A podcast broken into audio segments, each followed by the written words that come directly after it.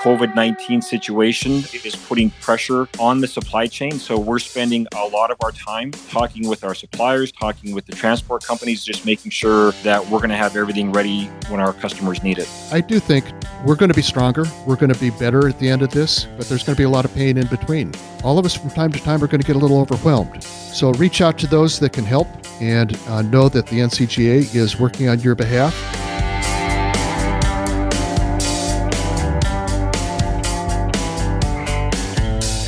Hello and welcome to Wherever John May Roam, the National Corn Growers Association podcast. This is where leaders, growers, and stakeholders in the corn industry can turn for big picture conversations about the state of the industry and its future. I'm Dusty Weiss, and I'll be introducing your host, Association CEO John Doggett. You can join John every month as he travels the country on a mission to advocate for America's corn farmers. From the fields of the Corn Belt to the DC Beltway, we'll make sure that the growers who feed America have a say in the issues that are important to them with key leaders who are shaping the future of agriculture. This week, we thought it would be appropriate to discuss how growers are preparing to plant in the midst of concerns over the COVID 19 coronavirus. If you haven't yet, make sure you're subscribed to this podcast in your favorite app. That way, you can take us with you in your truck or your tractor and never miss an update from John. Also, make sure to follow the NCGA on Twitter at National Corn and sign up for the National Corn Growers Association newsletter in your email at ncga.com. And with that, it's time to once again introduce John. John Doggett, the CEO of the National Corn Growers Association. John, the phrase that I keep seeing everywhere is, What a year this week has been. But this COVID 19 coronavirus situation is changing almost hourly at this point, which is part of the reason that we saw a need to do a special edition of the podcast and put it out right away. Well, you're right. And, and you know, Dusty, it was just a, it seems like it was a, what, a month or two ago that we were having the conversation about, boy, isn't it going to be great? We can turn the calendar away from 2019 and we're going to be in 2020 and things are going to be a lot more normal this year. Well, how's that working out? And uh, as you as you said, things are changing hourly we want to get this podcast up soon, but you know, by the time we do, uh, things will probably have changed again. I think the thing that we have seen over the last few days is this thing is really serious, and uh, we need to be very cautious about what we're what we're doing as individuals. Uh, all of our staffs are uh, working from home. Uh, most of the growers I'm talking to are uh, avoiding social contact, which is a little easier for them than, than some of the rest of us. But um, one of the things NCGA has done is that uh, we've put together a task force uh, of growers uh, and state and national staff to surface the concerns, talk about what's going on. Uh, are there things that we can address? Are there things that are possible for our organization with others to alleviate some of the concerns and the and the problems out there? Lord knows there's there's plenty of those. So I'm going to give everyone a an email address and I'm going to give it again uh, later on. But if you have a concern or something that you want to, uh, your organization to look at, please email us at coronavirus input. That's all one word, coronavirus input at ncga.com. And uh, that email is monitored all the time. So uh, we will be looking to uh, hear from folks uh, out in the countryside as to what's going on in their community and on their farm give us some suggestions or just let us know mm-hmm. what's going on with, with you and, and your family and your farm. So, with that said, you know, we have planters running in, in the southern states. Every farmer I talk to is getting ready to get in the fields, get a crop in, going to have 93, 94, 95 million acres of corn. And one of the things that we keep hearing from farmers is, are we going to have enough inputs? And so uh, we're going to have that discussion today, and, and I'm really happy to have Mike Frank, who's the president and CEO of Nutrien Ag Solutions. Mike, welcome.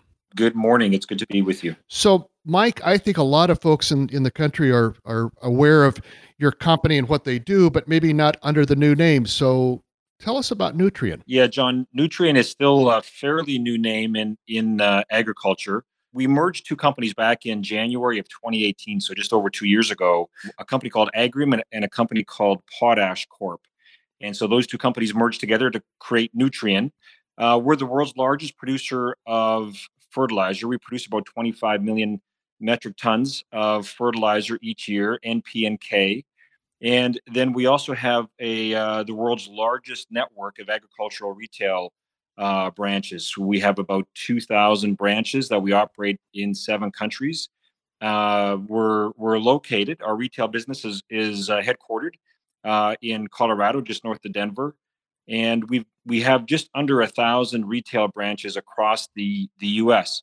And so the U.S. is our number one market, and of course, as you said, this is a busy time of the year, and so we're getting ready to lean into it. And Mike, tell us a little bit about yourself. I, I noticed that you uh, you pronounce uh, about uh, slightly different than the rest of us. Uh, thanks for that, John. Well, that's probably because I was born in uh, Saskatchewan, Canada. Grew up on a farm. It was a mixed farm, mostly grain, but we had livestock as well. And I uh, spent my whole career in agriculture. Worked for Monsanto for about 25 years, and I've been over with Nutrien now for about two and a half years I've lived in the US for the last 20 years or so. So I'm technically a dual citizen and I guess I still have the Canadian about. Okay, well, you you and I were practically neighbors uh, growing up. Me in Montana and you in Saskatchewan. Uh, in that part of the world, that's being neighborly.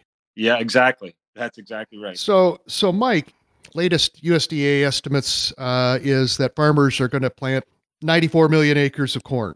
From your perspective and from your company's perspective, are we going to have everything we need to get that crop in the ground? Yeah. So, I mean, the quick answer to that question, John, is yes. Uh, the way things sit right now, I mean, um, when we think about fertilizer and seed, for us, all of that is really domestically or sourced from North America. So we, you know, our seed order book has been really strong with corn. Um, we're up uh, in, I would say, in the teens from a uh, year-over-year basis in our in our corn seed bookings, and so that would um, kind of line up with uh, the idea that there's going to be you know somewhere between we would say 93 to 95 million acres of corn planted. Um, the fertilizer is mostly in our warehouses. We probably have about 80 percent of uh, the fertilizer we need that's already uh, in our warehouses, ready to uh, to serve our customers. And uh, the crop protection side is also well in hand. So the quick answer is yes that being said, I mean, going back to where you and Dusty started, obviously the COVID 19 situation uh, is putting pressure uh, on the supply chain. So we're spending a lot of our time uh, talking with our suppliers, talking with the transport companies, just making sure that we're going to have everything ready when our customers need it. So, should farmers have a concern if they don't have their inputs in the shed or how much of that input supply uh, uh, is is on the farm now versus uh, in your warehouses? Yeah, so I would say farmers should not be concerned. Most of the product is still in in our warehouses now. As you said, um, in the south, uh, planting has already started. So most of the seed, a lot of the fertilizer is already on the ground in the south. There is some areas where it's been really wet, and so we've been delayed in in a few areas in the south uh, versus kind of normal in the Midwest, you know, this the season obviously hasn't really started. We've gotten a bit of fertilizer down when we've had windows open up. Um, I would say a lot of the seed is is moved out or is moving out. You know, this is the time of the year where normally we move seed uh, to the farm. It takes pressure off uh, the the system later in the year when farmers are are getting fertilizer and crop protection products out. And so, you know, we're we're busy getting seed delivered most of our customers have uh, storage facilities, and so that that works really well. Again, from a fertilizer standpoint, you know we're we're ready. Once the ground dries up and warms up, we're ready to get fertilizer out there. And so, um, you know, and and of course it's bulky. Most of our customers don't have storage for fertilizer or for bulk chemicals, and you know even a lot of that we custom apply ourselves. You know, close to half of what we sell, especially in the Midwest, uh, we custom apply ourselves. And so no, uh, our customers uh, and I would say growers in general don't need to be worried about getting access, you know, to products that they need to get their crop in and get the inputs on the ground this year. Well, you know, certainly social distancing is is a lot easier for farmers than than most of the rest of us, as we, we said earlier. But when you have custom applicators coming out to to apply uh, your products, what are you telling your your field reps and your applicators uh, and the folks that are interacting with with farmers what are you telling them and what what protections have you put in place for them and and for that farmer yeah that's a great question so so firstly i think it's important for everyone to know that um, you know, we're we're open for business. Our our hours are are as they normally would be, and so we haven't in any way, um, you know, looked at uh, changing the hours of operation. Uh, in our branches, we're we're being very careful to make sure that our employees are social distancing, and so we're not we're not bringing them together for meetings or discussions. Even things like the lunchroom, uh, we're no longer having uh, group lunches.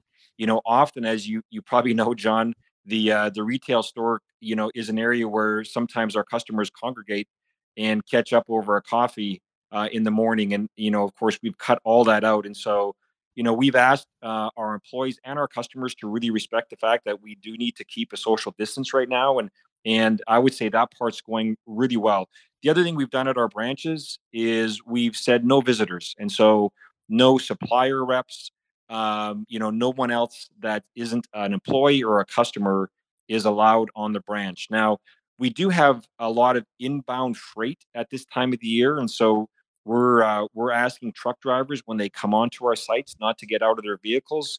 Um, you know, so we're unloading the the, the freight, and uh, then they're on their way. And so we're being very careful at our branches to make sure that um, you know we don't have an issue at, at at a branch, and we're following CDC advice on that in the field, like you said, John, a lot of our products are custom applied. So we do have people coming out and applying. Again, they're they're going to be sitting in a fertilizer spreader or a, a sprayer, and so it, it would be unusual for them, anyways, to have probably contact uh, with with our customers. And so, um, you know, I would say that's going uh, as per normal. You know what what we're really trying to work through is how do we continue to service our customers with our sales agronomists. We have about four thousand sales agronomists across the US. And, you know, normally what they do is they spend their time in in the pickup and calling on our customers and really helping our customers make those decisions in the field.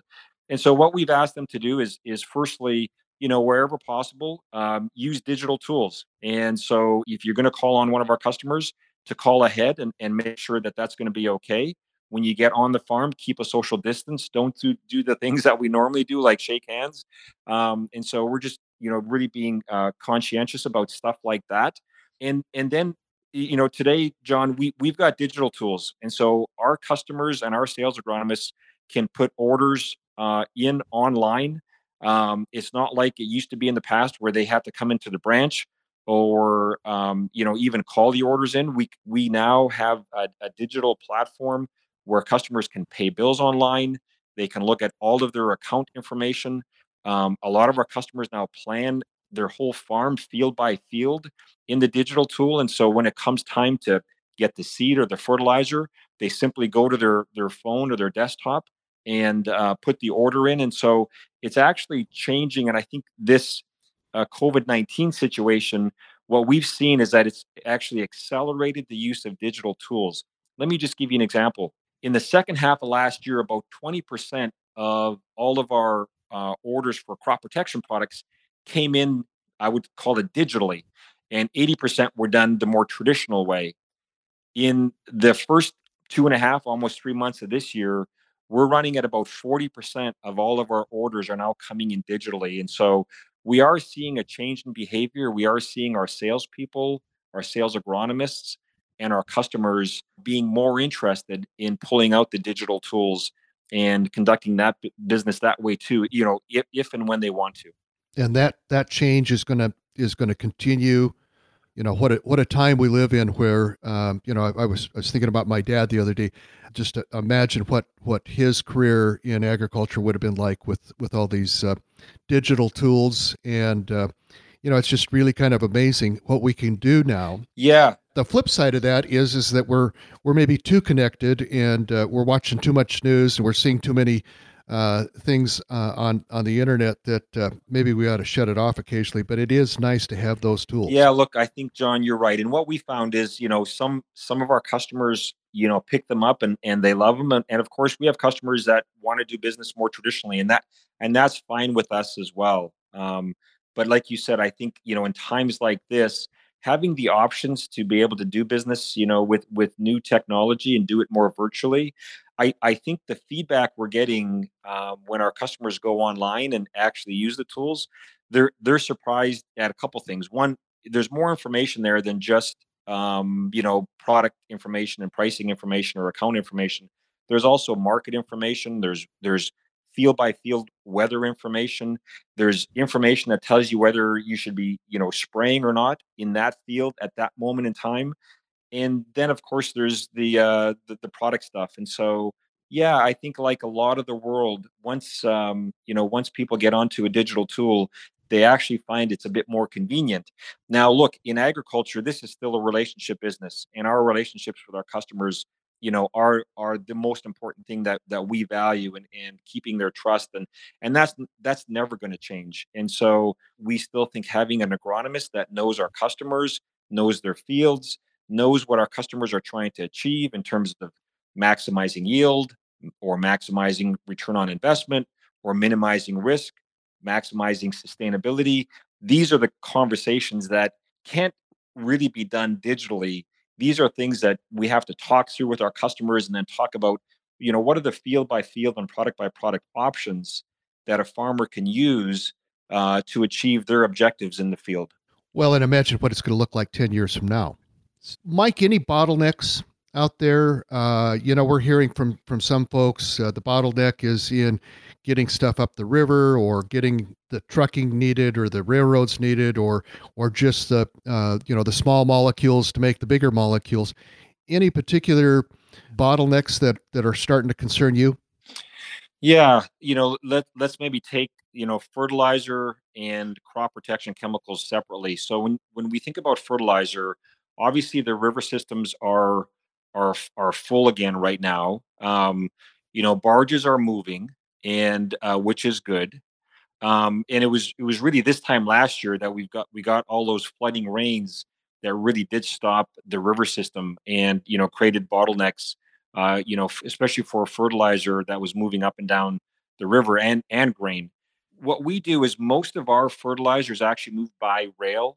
So we don't rely on the river systems uh, maybe as much um, as as maybe others do, which isn't right or wrong. We we just have a a, a pretty extensive uh, a rail system and and investments in uh, rail cars, and so again, you know, when we think about getting 94 or so million acres of corn planted, there's still a lot of fertilizer to get down. I mean, if you think about how last fall played out, it, it for a lot of the corn belt, it we did get more fertilizer down than we did the year before. But in the north, like in the, in the Dakotas and in Minnesota, Wisconsin, Michigan, those states they got winter early, and the winter never left, and so we really didn't get any fall uh, work done up there. And so we still have a lot of fertilizer to get on the ground. But you know, generally, as long as we don't get another uh, rain event like we did this time last year, then you know we don't see a bottleneck uh, on the river system right now. And and again, we move most of our fertilizer via rail cars.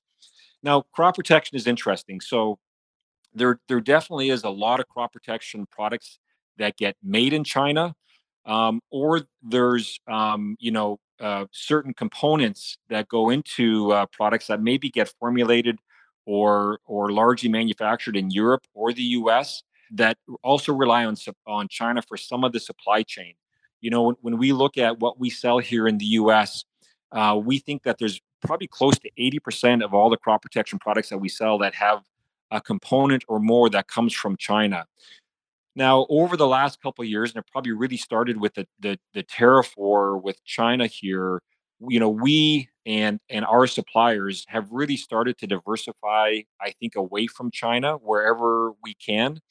Um, so we now have more uh, products that uh, we're sourcing that don't have a China link, um, which I think that's the trend right now, and I think it's the trend is going to continue. But you know we're we're not there yet, and so we we do still rely on China for a lot of the crop protection products that ultimately get sprayed on fields across uh, North America. Uh, uh, you know, again, when when I think about the uh, the rest of this crop year, we have about 95% of all of our needs already procured. We've got a lot of that sitting in our warehouses. And we're talking every day to our big suppliers, you know, Bayer, Syngenta, Corteva, BASF, FMC, um, and others. And, you know, and at this point in time, none of them are indicating uh, issues with supply chain or transportation. Um, so, uh, again, at this point in time, we feel good about the rest of this spring and really, you know, in in through the summer and you know the insect and and the plant health season, you know, we think that we've got um, you know a supply chain that that's going to hold up. Now, of course, what's critical is that trucks still are allowed to go down the road across uh, North America.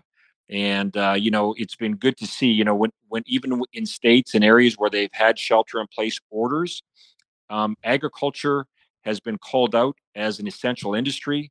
Uh, we all of us who who support farmers and serve farmers know that that what they do is essential. Uh, and it's been really good to see that you know governments around the world and here in the U.S. Uh, are calling this out as an essential service.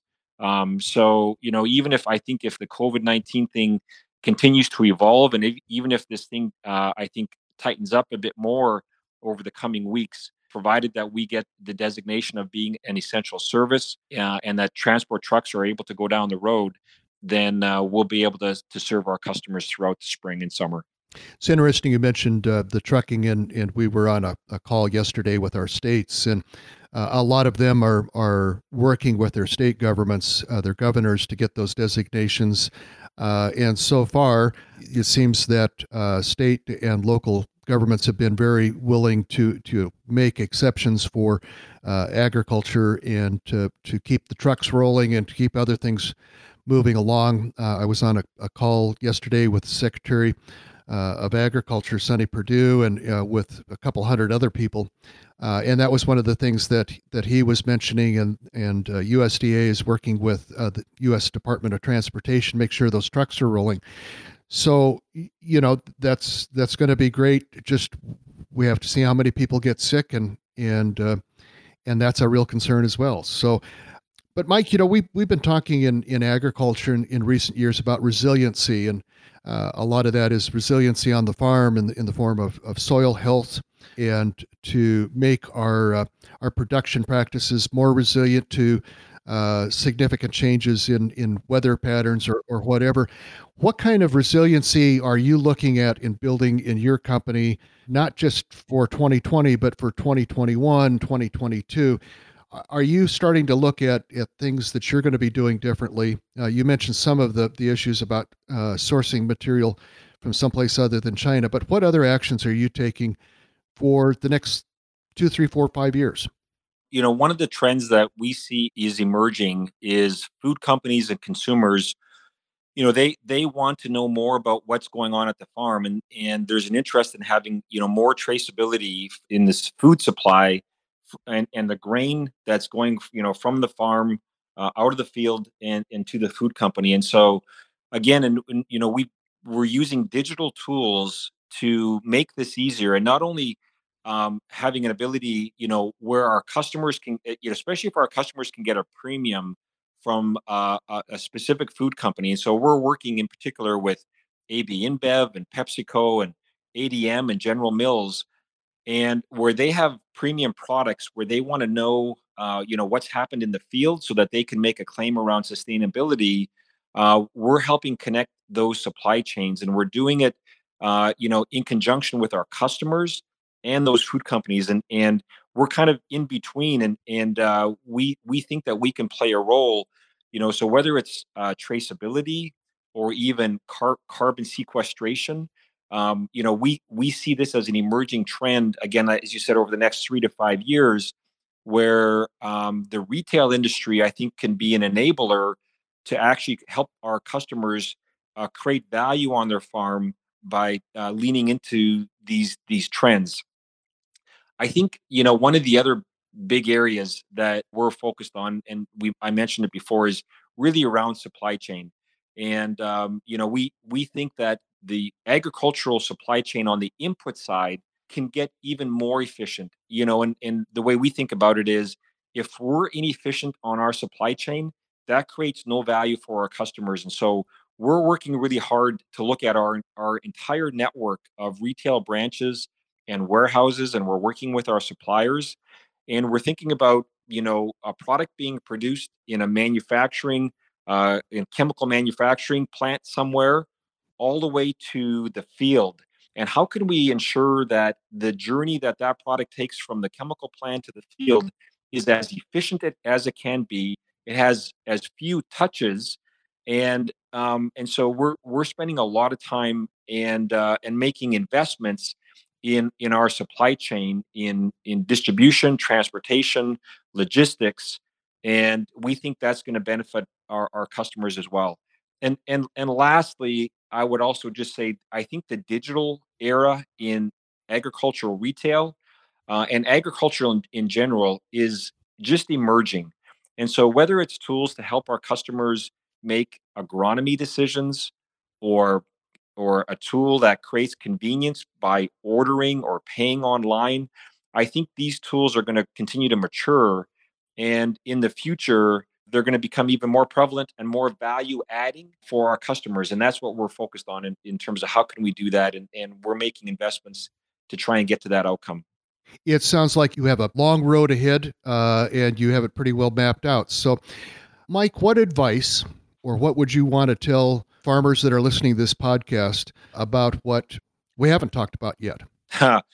well, look, I mean, most importantly, I just want to thank, firstly, the National Corn Growers Association. The work you guys do has a huge impact. And just like we're talking right now, making sure that um, agriculture is deemed an essential service in you know working with the administration and, and policymakers on on other important policy uh, areas from from ethanol to you know a number of issues that impact farmers every day and so you know i, I do want to thank ncga and john the work that you and and all the grower leaders do to enable that and for for the farmers that every day are are are working hard you know feeding the planet uh, being as efficient as they can be um, you know, we just appreciate what what they do. And again, it's just an honor to serve them. And we're not sitting still, but we also know we don't have all the answers. And so we we look forward to getting input from our customers uh, and our non-customers in terms of what can we be doing better to really serve their needs. A- agriculture is incredibly dynamic.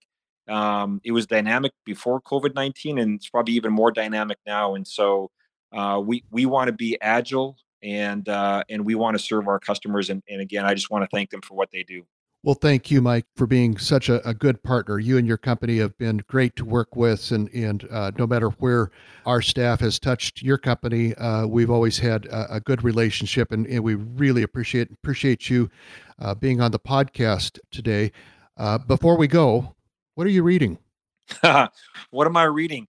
Well, these days I'm probably reading too many emails.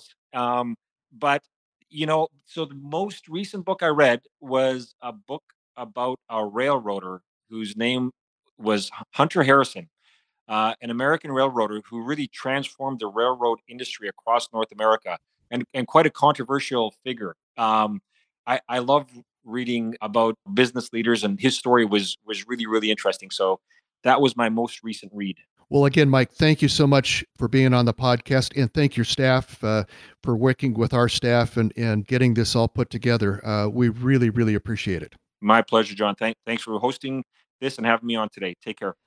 So, John, just as uh, we're wrapping up what was really a fantastic conversation there between you and Mike, do you have any final thoughts for your listeners, a lot of whom are going out into the fields right now with perhaps more uncertainty than they've had in a generation? And, and that's saying something. You know, it really is, and and um, I think we we heard it from from Mike a couple times, uh, and that is we're going to be stronger at the other side of this current situation. How long it's going to occur and how difficult it's going to be, no one knows. But I, I, do think, and my my long history with American agriculture is. Uh, we're going to be stronger. We're going to be better at the end of this, uh, but there's going to be a lot of pain in between. So uh, the National Corn Growers Association is is working hard to address the issues that are out there. Uh, we do have a task force, and we're going to be meeting a lot. The staff is meeting a lot. We're talking to farmers every single day, almost all day long. And again, the the email address that that I gave earlier, coronavirus input at ncga.com. Uh, if you have a, an issue or a concern, a problem, suggestion, a compliment, and we will even accept uh, complaints at that email address, and, and we're going to be watching that uh, all the time. But we've weathered a lot of, of, challenges in the past. Anybody that lived through uh, 2019 uh, has to be pretty strong. But you know, everybody's in this country is under a, a lot of stress, as is everybody around the world. Uh, this virus has people afraid, uh, concerned. a lot of people have been feeling pretty isolated. Uh, so, as we've mentioned uh, a number of times, if you're feeling overwhelmed, you're not alone. If you're feeling stressed or anxious, you're not alone. Uh, and if that starts to get to you, reach out to a friend or a family member, reach out to a clergyman, uh, give your doctor a call. Uh, there's a lot of hotlines you can call. You're not alone. All of us, to one degree or another, are feeling all these things. And uh, all of us from time to time are going to get a little overwhelmed. So reach out to those that can help and uh, know that the NCGA is working on your behalf. Appreciate you listening to the podcast. My name is Jon Doggett. I'm the CEO of the National Corn Growers Association. I look forward to talking to you again soon on Wherever John May Roam, the NCGA podcast.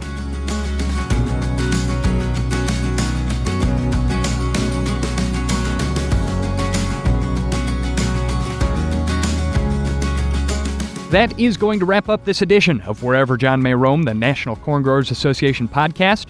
New episodes arrive monthly, so make sure you subscribe in your favorite podcast app and join us again soon. Visit ncga.com to learn more or sign up for the association's newsletter in your email. Wherever John May Roam is brought to you by the National Corn Growers Association and produced by Podcamp Media, branded podcast production for businesses, podcampmedia.com. For the National Corn Growers Association, thanks for listening. I'm Dusty Weiss.